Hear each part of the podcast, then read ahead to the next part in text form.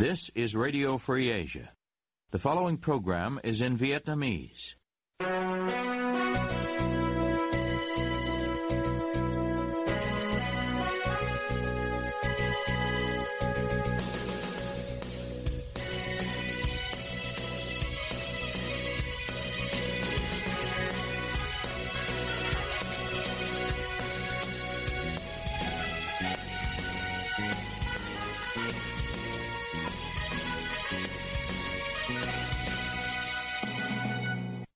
Đây là đài Á Châu Tự Do, phát đi từ thủ đô Washington, D.C., Hoa Kỳ. Toàn ban cùng Nguyên Lam xin kính chào quý thính giả.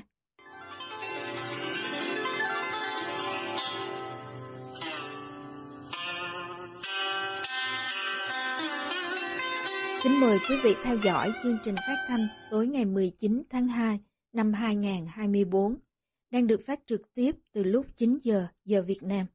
Mở đầu cho chương trình phát thanh hôm nay, thưa quý vị. Giữa tháng 1 năm 2024, ông Nguyễn Công Khế, Chủ tịch Hội đồng Quản trị Công ty Cổ phần Tập đoàn Truyền thông Thanh niên, cựu Tổng biên tập Báo Thanh niên bị bắt về tội vi phạm quy định về quản lý, sử dụng tài sản nhà nước gây thất thoát lãng phí, theo Điều 219 Bộ Luật Hình sự. Sau khi ông Khế bị bắt, Mạng xã hội lan truyền bức ảnh ông cầm khung hình bằng khen chiến sĩ thi đua cấp cơ sở năm 2014 do Tổng Giám đốc Nguyễn Công Khế ký tặng. Nghĩa là ông Khế tự ký tặng bằng khen cho chính mình. Diệm Thi gửi đến quý vị câu chuyện thường ngày ở huyện trong phần sau. Mời quý vị cùng theo dõi. Nhà báo Nguyễn Ngọc Già, người từng có nhiều năm làm trong cơ quan nhà nước nhận định, bức hình phản ánh bản chất chế độ háo danh, nói láo và ngụy trang bằng vẻ đạo đức giả. Ông phân tích thêm.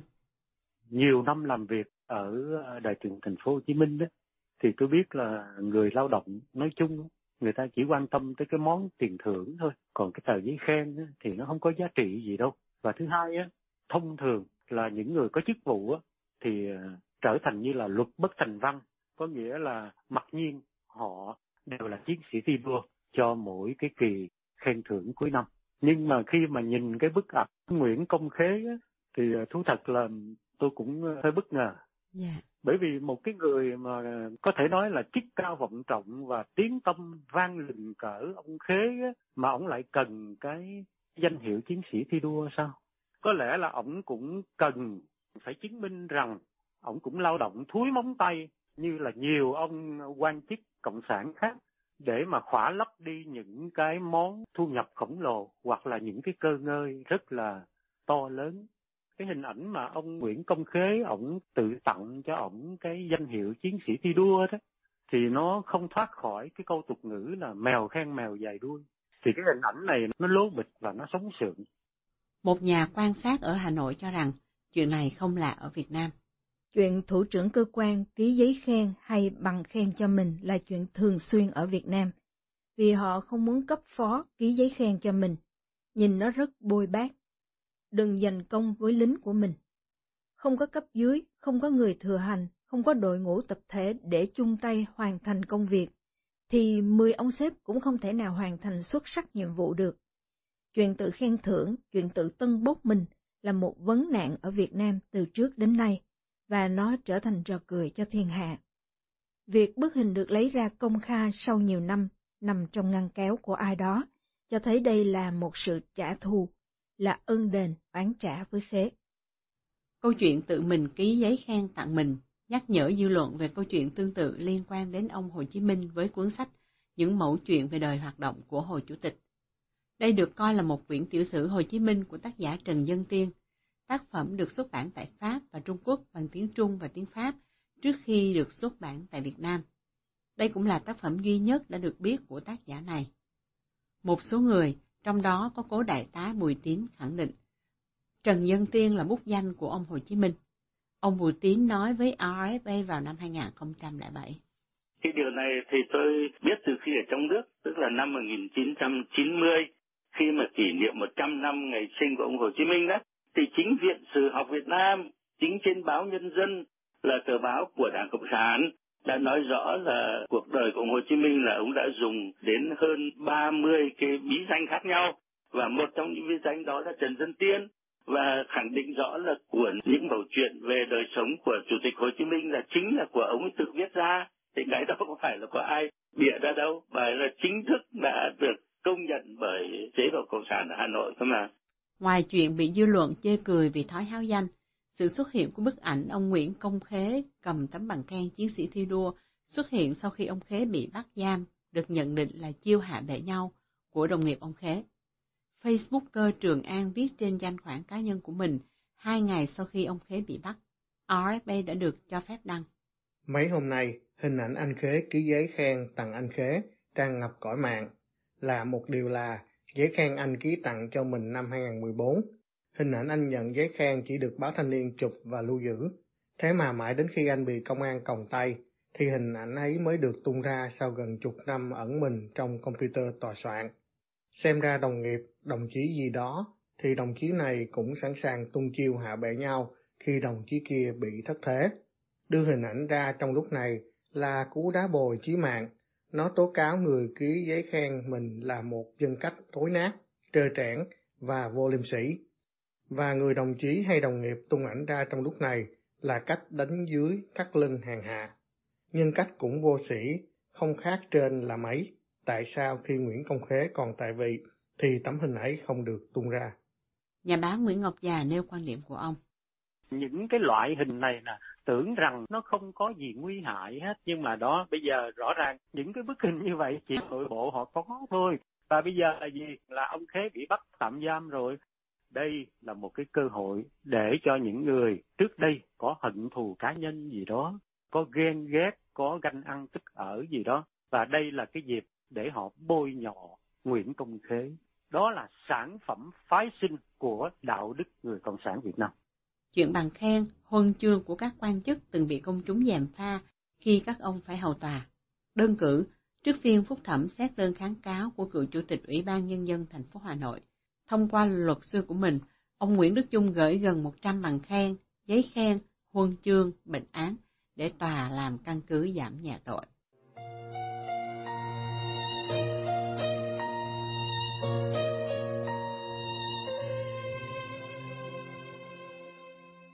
chia sẻ hy vọng và ước mơ của bạn với RFA. Quý vị có những hy vọng và ước mơ gì? Xin chia sẻ với RFA qua địa chỉ việt web avong rfa.org hay qua trang Facebook của RFA www.facebook.com gạch chéo RFA. Xin chân thành cảm ơn.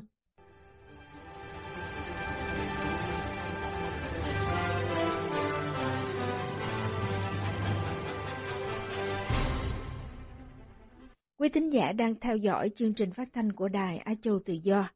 Ngoài các trang Facebook và YouTube, quý vị cũng có thể đón nghe các chương trình phát thanh của đài qua vệ tinh Intelsat 17 băng C ở 66 độ Đông và vệ tinh 19 băng C ở 166 độ Đông.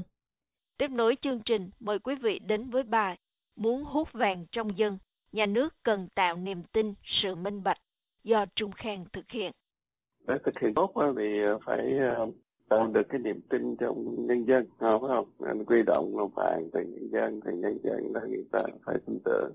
Đó là một trong những ý kiến của tiến sĩ Trần Quang Thắng, Viện trưởng Viện Kinh tế và Quản lý Thành phố Hồ Chí Minh khi trả lời Đảng cho tự do hôm 26 tháng 1 về kiến nghị lập sàn vàng, bỏ thuế độc quyền vàng miếng SGC và nền kinh tế có thêm 400 tấn vàng mà người dân đang tích trữ thành phố phát triển kinh tế tại tọa đàm diễn ra hôm 25 tháng 1 năm 2024. Tiến sĩ Trần Quang Thắng thừa nhận rằng việc hút vàng trong dân góp phần tăng nguồn lực tài chính để phát triển kinh tế của cả nước. Tuy nhiên, ông khẳng định việc tạo niềm tin nhằm hai mục đích. Và người ta thấy có cái cơ sở ở một mặt đó là có cái nghĩa vụ đóng góp cho đất nước và một mặt đó là vẫn phận được cái nguồn vốn đó, là người ta tham gia đóng góp. Việc thu hút được người dân tham gia sàn giao dịch vàng hay không theo tiến sĩ Thắng, còn phụ thuộc vào sự hấp dẫn của sàn vàng. Ông Thắng giải thích thêm. Dân ờ, tham gia bằng vàng này đó thì nó có những lợi ích phụ như thế nào? Ờ, ngoài cái vấn đề đó là bảo đảm một cái ờ, lãi suất mà tương đối hấp dẫn, nước cần cho thấy được là cái cơ sở để thực hiện đó là tạo an tâm cho cái sự đồng thuận của nhân dân Yeah. À, đấy, cái đó là cái quan trọng cái này thì hoàn toàn nhất trí và thấy hợp lý thôi cái biện pháp tiến hành đó thì nó phải ờ, như thế nào nó đủ sức ờ, hấp dẫn. Bên cạnh kêu gọi cái sự nhiệt tình đóng góp của người dân đó cũng phải có những cái bảo đảm về mặt nhà nước. Từ năm 2011 thống đốc ngân hàng nhà nước lúc bấy giờ là ông Nguyễn Văn Bình đã trình thủ tướng chính phủ khi đó là ông Nguyễn Tấn Dũng về chủ trương thu hút vàng trong dân. Từ đó cho đến nay chính phủ Việt Nam đã nhiều lần nhắc đi nhắc lại chủ trương này. Và mới nhất là hôm 25 tháng 1, đề tài này tiếp tục được đưa ra bàn thảo. Đài Á Châu Tự Do hôm 26 tháng 1 năm 2024 đã hỏi ý kiến một số người dân về chủ trương trên của chính phủ Việt Nam. Ông Trung Kiên ở Đồng Nai nêu ý kiến của mình qua dòng đọc Diễm Thi. Cơ chế quản lý xã hội hiện tại là do nhà nước độc tài toàn trị nắm giữ, cho nên mọi công việc không có tính minh bạch. Người dân họ không có sự tin tưởng. Theo tôi, cho dù có mở sàn giao dịch công khai, nhưng trong suy nghĩ sâu xa, người dân vẫn không tin tưởng về việc làm của nhà nước. Từ Việt Nam hôm 26 tháng 1, ông Lê Quý Lộc nói với Đài Châu Tự Do qua dòng đọc Nam An.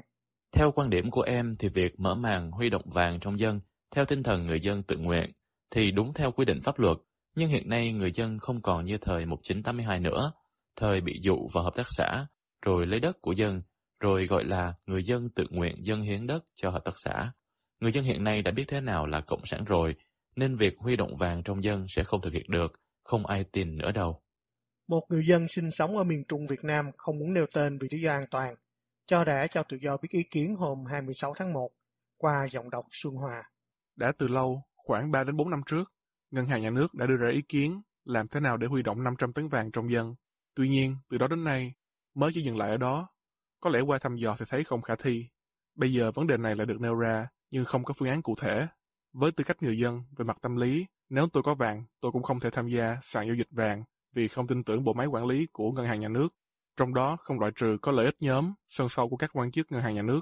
Mặt khác theo người này, người dân sẽ không an tâm khi thay vì giữ vàng trong két của mình, thì họ chỉ giữ cái tờ giấy gọi là giấy chứng nhận số vàng mà họ gửi do ngân hàng nhà nước cấp. Thực tế đã chứng minh qua câu chuyện về trái phiếu chính phủ Người này nói tiếp qua giọng đọc Xuân Hòa. Thực tế khoảng 30 năm trước, trái phiếu chính phủ mà người dân bỏ tiền thật để mua, sau này lấy lại thì thấy mất giá thê thảm. Người này cũng xác nhận việc mở sàn vàng để huy động 400 tấn vàng trong dân sẽ không khả thi. Phân tích sâu hơn về đề xuất mở sàn giao dịch vàng, tiến sĩ kinh tế Nguyễn Huy Vũ ở Na Uy hôm 26 tháng 1 cho biết, trong lịch sử hiện đại của Việt Nam diễn ra trong khoảng nửa thế kỷ này, những thay đổi về chính trị và chính sách kinh tế vĩ mô đột ngột đã làm ảnh hưởng rất lớn đến tài sản và đời sống của vô số người dân. Những di sản đó theo ông Vũ vẫn còn ám ảnh và để lại một bài học sâu sắc trong dân chúng rằng cần phải tích cóp và giữ gìn tài sản, đặc biệt là vàng để phòng thân. Ông Vũ nói tiếp qua giọng đọc Nguyên Lam. Vàng là một công cụ lưu trữ tài sản ít mất giá, dễ di chuyển và có tính thanh khoản cao. Vì vậy mà nhiều người đã chọn vàng như một công cụ để tích trữ tài sản. Chính quyền nên tôn trọng quyết định này của nhân dân và nên thiết lập những chính sách dựa trên sự tôn trọng này. Một trong những điều chính quyền cần làm đó là nên để thị trường vàng được hoạt động đúng nghĩa theo nguyên tắc thị trường. Hãy để một số doanh nghiệp được cấp phép, được quyền nhập, mua bán trao đổi vàng. Có như vậy sự cạnh tranh tự nó sẽ làm tối ưu thị trường vàng trong nhân dân. Cái mà nhà nước cần làm đó là kiểm soát chất lượng vàng và các đơn vị đo lường liên quan đến vàng. Đối với các ý kiến cho rằng số vàng này trong dân là tài sản và tài sản này cần đầu tư để phát triển quốc gia, câu trả lời theo tiến sĩ kinh tế Nguyễn Huy Vũ là qua dòng đọc Nguyên Lam. Chính quyền nên tạo ra một nền kinh tế ổn định, ít lạm phát, có nhiều cơ hội đầu tư xuất hiện. Và lúc đó, thay vì giữ tài sản dưới dạng vàng, người dân thấy những cơ hội mới đem lại lợi nhuận cao, ít rủi ro. Họ tự khắc sẽ dùng vàng của mình để chuyển thành những khoản đầu tư đem lại lợi nhuận và qua đó phát triển quốc gia. Hãy làm chính sách trên cơ sở tôn trọng những nguyên tắc của thị trường và tôn trọng quyền sở hữu chính đáng của người dân. Ở đây là quyền sở hữu vàng. Việc người dân lựa chọn nhiều hình thức sở hữu tài sản, trong đó có việc giữ vàng, theo ông Vũ không hẳn là xấu. Bởi lẽ ông Vũ cho rằng trong một nền kinh tế chịu nhiều bất ổn, nơi mà giá cả thay đổi liên tục, thì việc sở hữu vàng của người dân một tài sản có đặc tính lưu giữ giá trị lâu dài, cũng là giúp cho nền kinh tế giảm thiểu tác động đối với những bất ổn lớn.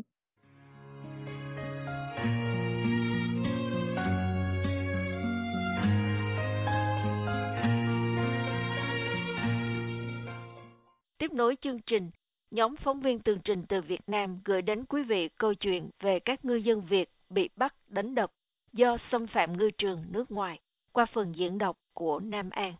Qua luôn hắn bác cả tại vùng biển mình, kêu hắn giác mình gì, tới vùng biển hắn đưa gì mà lẽ quýnh là ai không được luôn mà, đốc tạ luôn mà. Nhưng mà hắn bác người mình không làm vậy giấy tờ đó. Mà hắn giác về cái đánh giá hắn, hắn việc buộc mình là bác tại đây, bác mình ký vô. Không ký quýnh, quýnh là dập đầu dập má ron nữa mà ứa nước mắt thì ông đốc tạ ông lấy luôn mấy tấn mực, hai mươi mấy tấn mực. Ngư dân không muốn nêu tên cho biết, ông cũng trong đoàn tàu câu mực năm 2022, nhưng may mắn ông cùng một số ngư dân khác thoát được. Dầu mà ta lại luôn đây mà cuối cùng không bác, đuổi người ta về luôn. Còn cái bác của thằng Mạnh này mấy năm ngủ ở đây. À, chứ còn bọn ta hồi hồi thời kỳ nó chưa bác. Mà thời kỳ sau này lắng xuống chiếm đèn lòm thì để ấy kìa bác. Ông mà chủ tà muốn xịt đảo mong bệnh luôn chứ đốt luôn tàu luôn lấy luôn hết tất cả tài sản cho mình không về thôi chứ có đừng được cái gì vô là đồng hồ tụi ông lọc khách cái gì về mình không không có gì đấy. Mà bị bị phạt trăm mấy triệu không biết gì không cho về bầu thường nhé Sau vụ năm 2022, ông bỏ nghề câu mực ở nhà làm công việc vặt. Nhớ lại cảnh bị rượt đuổi bởi kiểm ngư nước ngoài, ông nói, có nhiều cái khu vực lắm. Ví dụ như lòm lên đất nước Việt Nam mình nó không được cái cái cái đọt cái con mực ngại ít mà qua đất họ là con mực nhiều. Nhưng mình phải là chăm phận họ lòm lòm mà để kiếm kiếm ăn với nhau. Định vị này được máy tầm ngư máy đầy đủ hết giới còn có cái máy của nhà nước mình mà đưa vô ghé rồi nữa là đi đến đâu là nhà nước biết đó thì về bố cho mình nữa mà mình không tính toán được thì rủi ra cái gì thì nhà nước họ không can thiệp. Tuy vậy, theo những ngư dân Quảng Nam, có nhiều lý do bị kiểm ngư nước ngoài chặn bắt. khó khăn thứ nhất nữa là cái ờ, ngư trường nó hòn hẹp và cái uh, tẩu phí này thì nó câu mà đi đi lâu ngày mà cái ờ, tàu thuyền nước ngoài lúc mình không xâm phạm nhưng mà họ nói là mình xâm phạm là có quyền bắt mình rồi giác gì đó là đó định vị có đồ chứ mà là cái nghề này lẫn trâu đầy năm ở chục lý qua chục lý. Đã hồi lẫn trâu quy phụ qua biển hào Nhiều ngư dân than thở càng ngày việc đánh bắt càng khó. Không chỉ kiểm ngư Malaysia, phần đông họ gặp phải sự kiểm chặn từ phía Trung Quốc. từ đánh quảng xó xuống dưới uh, dốc với mà loài với lại đồ đồ đó. Nó để dầu hết. Nói chung là tất cả ở đâu cũng thấy có kiện người tàu Trung Quốc nhiều. ờ, tàu họ mình nói chung khai thác chung đi nhưng đánh bắt ờ, chung rồi đó nhưng mà họ tàu thì họ hiện đại với lại ái hơn thì lắng lướt hơn mình nhất là cái Trung Quốc thấy mình là chỗ mô là hắn trực tới tiếp thủ ở cái này nào Ngư dân Trần Văn Mạnh ở Quảng Nam bị phía Malaysia bắt giam vào tháng 6 năm 2022 qua trích xuất dữ liệu giám sát hành trình tàu này của Sở Nông nghiệp và Phát triển Nông thôn. Từ ngày 25 tháng 4 đến ngày 11 tháng 6 là ngày tàu bị bắt. Tàu hoạt động nằm trong vùng ranh giới cho phép khai thác thủy sản của Việt Nam. Quý thính giả vừa theo dõi chương trình phát thanh tối ngày 19 tháng 2 năm 2024 của Ban Việt ngữ Đài Á Châu Tự Do. Ứng dụng tin mới RFA trên điện thoại thông minh và podcast cũng có thể giúp quý vị theo dõi các chương trình tin tức thời sự bằng video hay audio của Đài Á Châu Tự Do. Quý vị quan tâm đến chương trình, xin gửi email về địa chỉ việcweb.rfa.org. Toàn ban cùng Nguyên Lam cảm ơn quý vị đã đến với chương trình và hẹn gặp lại quý vị vào chương trình ngày mai. You have been listening to Radio Free Asia.